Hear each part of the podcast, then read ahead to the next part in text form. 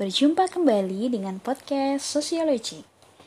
Pada podcast kali ini, kita akan melanjutkan pembahasan kita tentang perubahan sosial di dalam masyarakat. Kemarin, kita sudah banyak membahas kaitannya dengan apa itu perubahan sosial, kemudian apa saja yang menyebabkan perubahan sosial dapat terjadi di dalam masyarakat. Nah, pada podcast kali ini, kita akan membahas tentang teori-teori yang memberikan gagasannya tentang perubahan sosial. Teori apa saja? Berikut kita simak.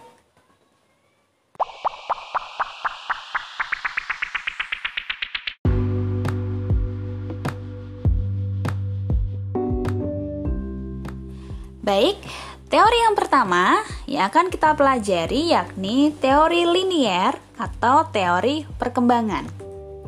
Nah, teori ini menjelaskan bahwa perubahan sosial itu terjadi dari titik primitif, kemudian naik, berkembang ke arah tradisional, dan kemudian naik lagi, berkembang ke arah modern.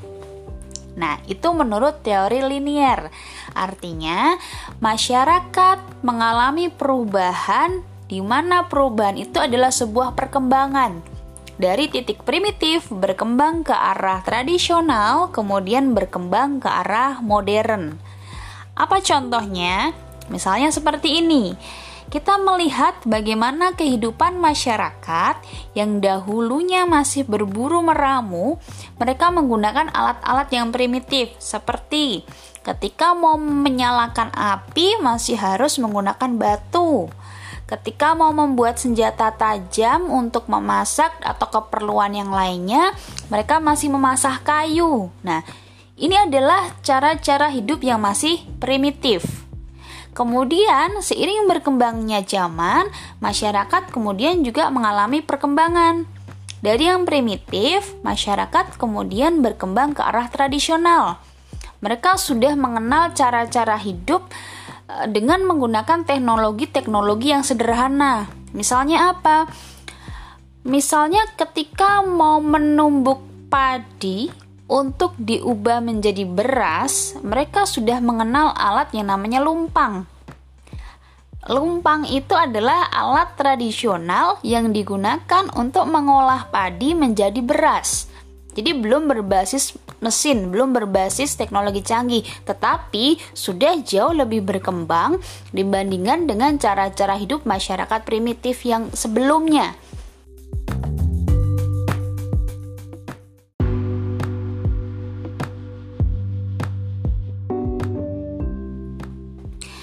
Nah, kemudian dari masyarakat yang tradisional tadi, semakin hari kemudian semakin berkembang menuju ke masyarakat yang lebih modern. Jika tadi masyarakat dalam mengolah padi itu menggunakan alat yang untuk ditumbuk, gitu kan, masih menggunakan kekuatan fisik manusia, sekarang kita sudah banyak sekali mengenal alat-alat canggih dalam hal pertanian termasuk juga dalam hal mengolah padi. Kalian mengenal alat penggiling padi seperti yang kalian sebut slab. Kemudian juga sudah ada sekarang alat untuk panen. Itu kalau kalian lihat sekarang alat untuk panen padi di sawah itu sudah menggunakan alat yang seperti traktor tapi besar sekali itu, langsung digiling jadi e, mesin itu bekerja langsung menghasilkan padi yang sudah uh, dalam bentuk butiran tinggal digiling saja gitu. Jadi sudah semakin canggih. Bahkan juga sudah ditemukan alat juga untuk menanam. Ternyata tidak hanya panen, tapi alat untuk menanam padi pun sekarang sudah ada yang berbasis mesin.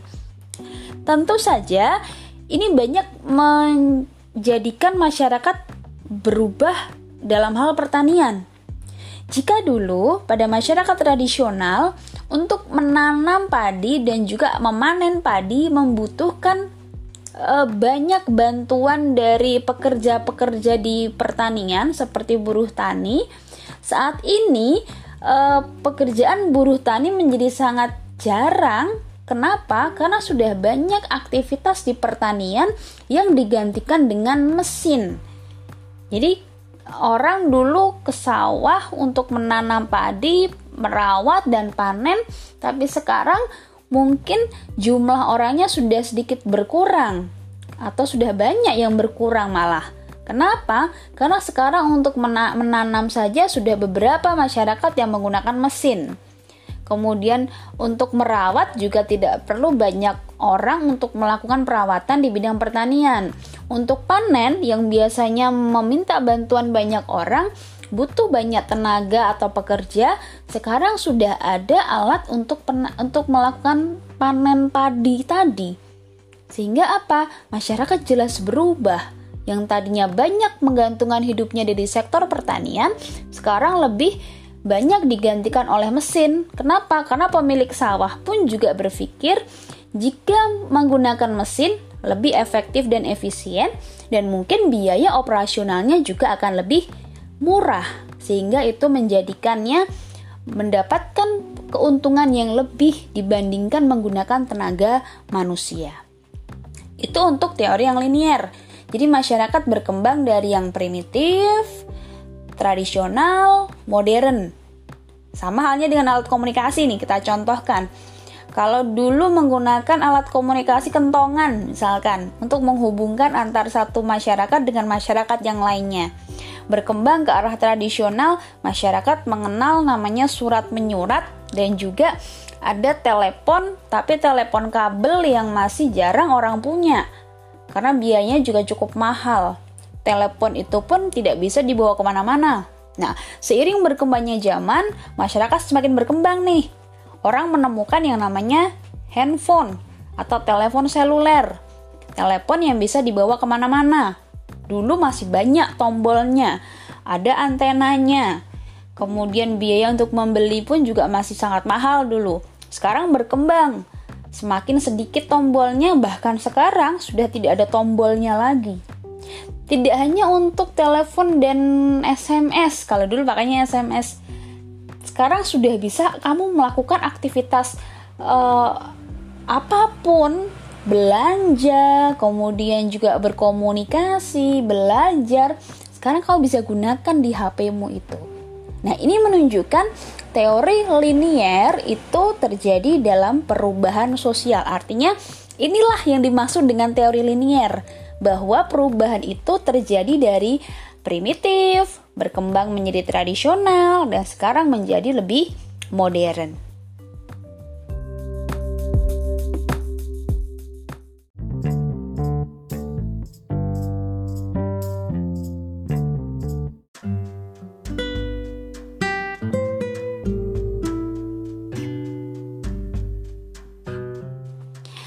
Oke, kita lanjutkan untuk teori perubahan sosial yang kedua, yakni teori siklus.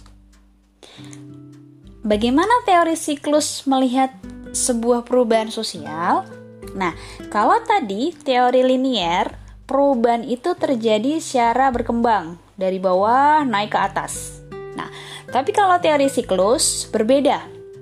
Teori siklus melihat perubahan itu adalah sesuatu hal yang berulang-ulang. Artinya, perubahan itu adalah sesuatu hal yang sebenarnya terjadi berulang-ulang yang dulu pernah ada, sekarang muncul kembali. Artinya, yang dulu terjadi sebenarnya sekarang juga terjadi lagi. Dan yang sekarang terjadi, suatu saat di masa depan juga akan mungkin menjadi sebuah tren lagi. Misalnya apa?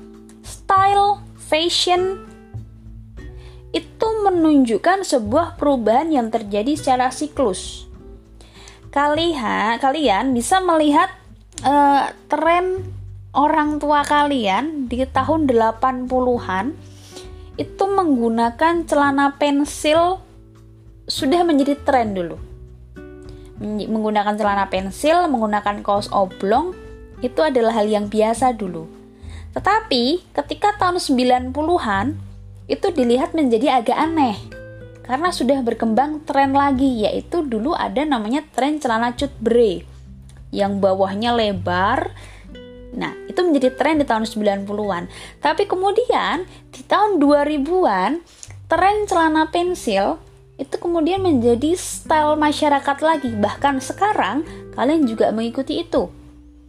Nah, di awal-awal 2000 ya ini 2002 ya kemarin-kemarin lah berapa tahun yang lalu muncul lagi kemudian tren yang dulu sudah pernah ada celana kulot.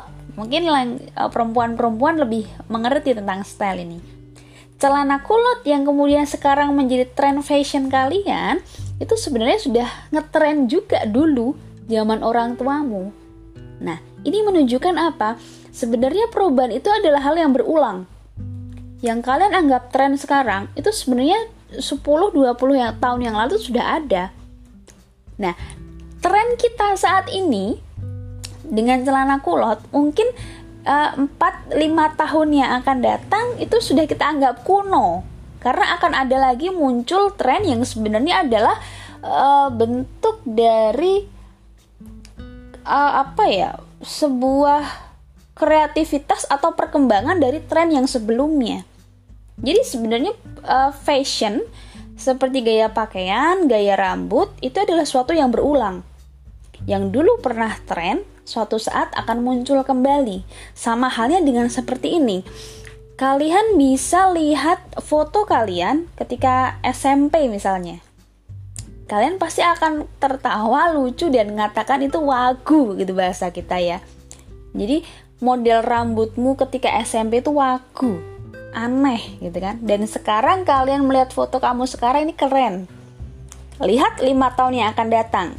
Fotomu hari ini apakah juga masih sekeren kita nanti di, uh, di lima tahun yang akan datang? Nah itu yang dimaksud dengan teori siklus bahwa apa yang terjadi sekarang sebenarnya memiliki kemiripan dengan apa yang terjadi di zaman dulu. Jadi perubahan itu dari primitif, berkembang tradisional, berkembang modern, kembali lagi ke primitif, berputar-putar dan begitu seterusnya. Itu perubahan sosial menurut teori siklus.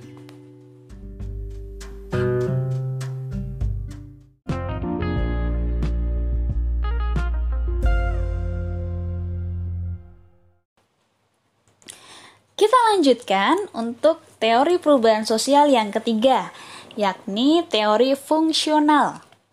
Apa itu teori fungsional?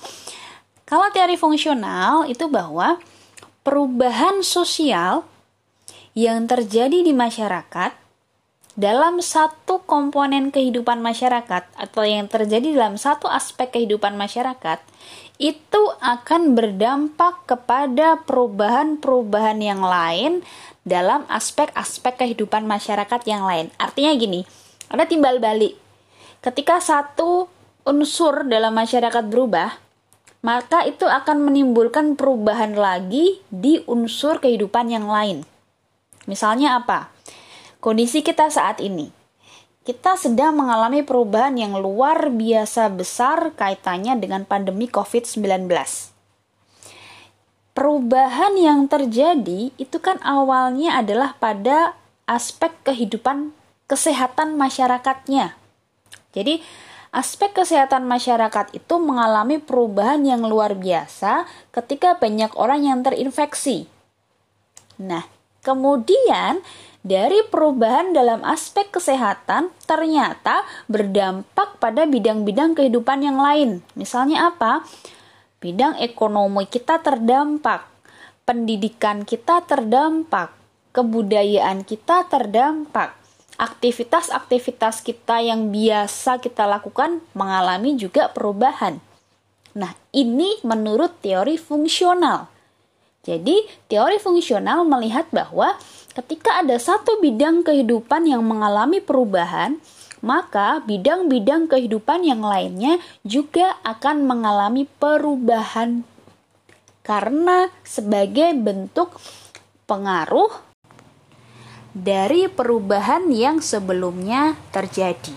Jadi kalau bahasanya kita itu adalah Ketika ada perubahan, maka akan nimbal ke perubahan yang lainnya atau perubahan di bidang lainnya. Itu menurut teori fungsional.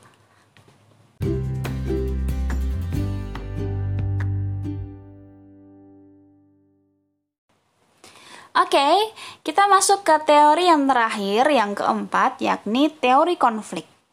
Teori konflik melihat perubahan sosial berbeda lagi.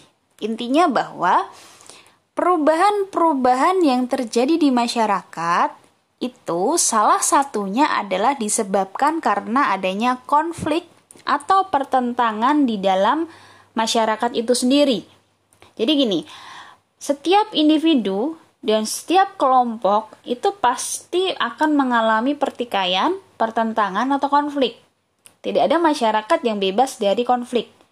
Nah, dari konflik yang muncul tersebut, itu bisa menyebabkan terjadinya perubahan di dalam masyarakat. Misalnya apa?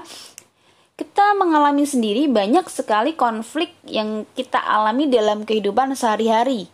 Misalnya di dalam kelas kalian, itu ada konflik antara si A dengan si B. Nah, konflik yang terjadi antara kedua belah kedua belah pihak ini pasti kemudian akan berdampak terjadinya perubahan di dalam hubungan mereka, interaksi mereka, kemudian juga uh, suasana di dalam kelas juga pasti akan mengalami perubahan ketika terjadi konflik. Begitu juga di masyarakat dalam uh, komposisi yang lebih besar lagi atau dalam skop yang lebih luas lagi. Ketika dalam masyarakat ada konflik, atau ada pertentangan, itu dapat menimbulkan perubahan sosial.